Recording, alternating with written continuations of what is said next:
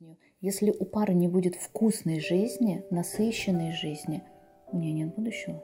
Если вы хотите долгую жизнь паре, то это обязательно. Это как есть, это как дышать. Муж, ведь он зарабатывает не сам для себя, вот это очень важно понять. Да? Он зарабатывает для всей системы.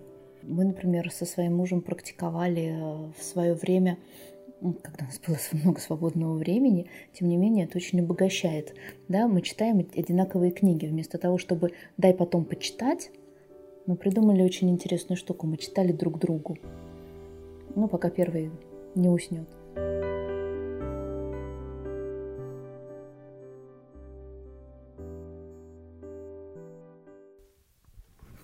Ваня. Наша зрительница написала, что у нее проблемы с мужем из-за ее работы. У нее очень интересная работа, на которой она горит прям, но маленькая зарплата. А у мужа работа неинтересная, но с большой зарплатой, он кормит семью. И она пишет, что когда рассказывает своему мужу о своих успехах и о том, как ей интересно, видит, что он обижается и даже злится.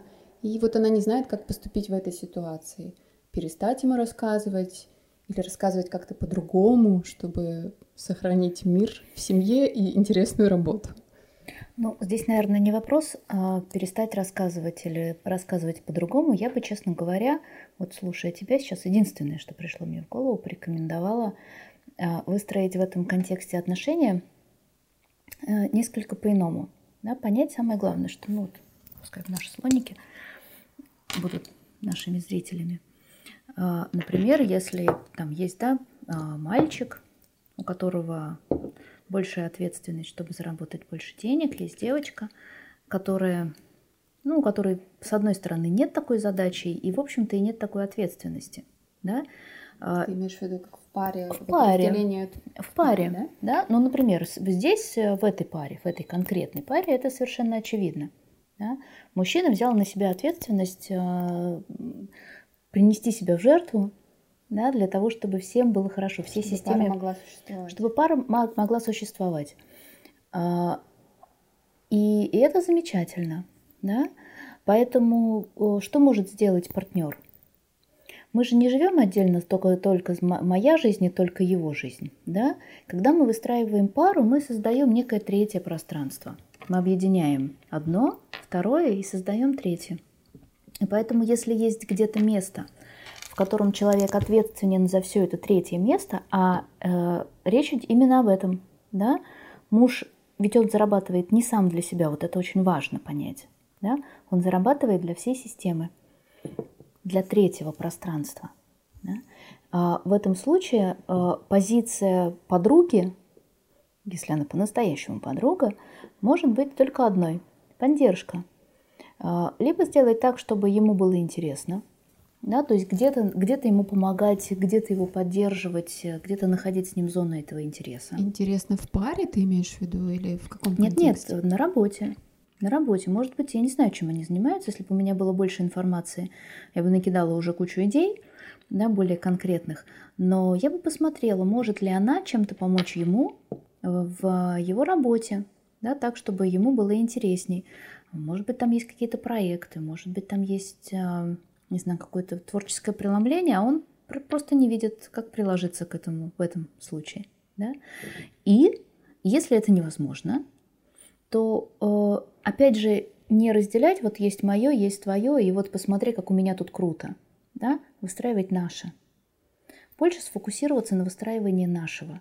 Да? Именно пространство общения в семье. То есть не рабочего контекста. Не рабочего. Не рабочего контекста. А если и рабочего, то тогда наше. Да, сделать так, чтобы ее работа была нашей работой. Точно так же твоя работа, наша работа. Да? Не посмотри, как у меня там круто. Слушай, я хочу тебе рассказать вот так, вот так, вот так, вот так, вот так. Да? А объединяя. Например, слушай, как ты думаешь, у меня вот такой проект, у меня такая задача, у меня такая... Давай что-нибудь придумаем такое классное, потому что, ну, это же... как бы наша работа, да, я туда хожу, да, с одной стороны мне это интересно, но с другой стороны я там работаю для того, чтобы у нас были какие-то денежки, правда? А, то же самое у тебя, да, ты там работаешь для того, чтобы у нас были какие-то денежки. И либо это объединять, если есть такая возможность, в общее, общую историю. Если нету такой истории, да, если нету этой возможности, то тогда, может быть, на базе этого э, подключать человека к этой же интересности. Ну, например, я не знаю, почему-то на, на ум приходит, э, есть люди, которые занимаются социальной работой, она безумно интересная, она, она, она откликается на, на потребности души, она откликается на, там, на какие-то очень важные вещи, помогать другим людям. Но мы же прекрасно знаем, что какая-то социальная работа, она не ограничивается пятью днями в неделю, да, или там только рабочим временем. Ну, это допоздна и выходные. Конечно, конечно.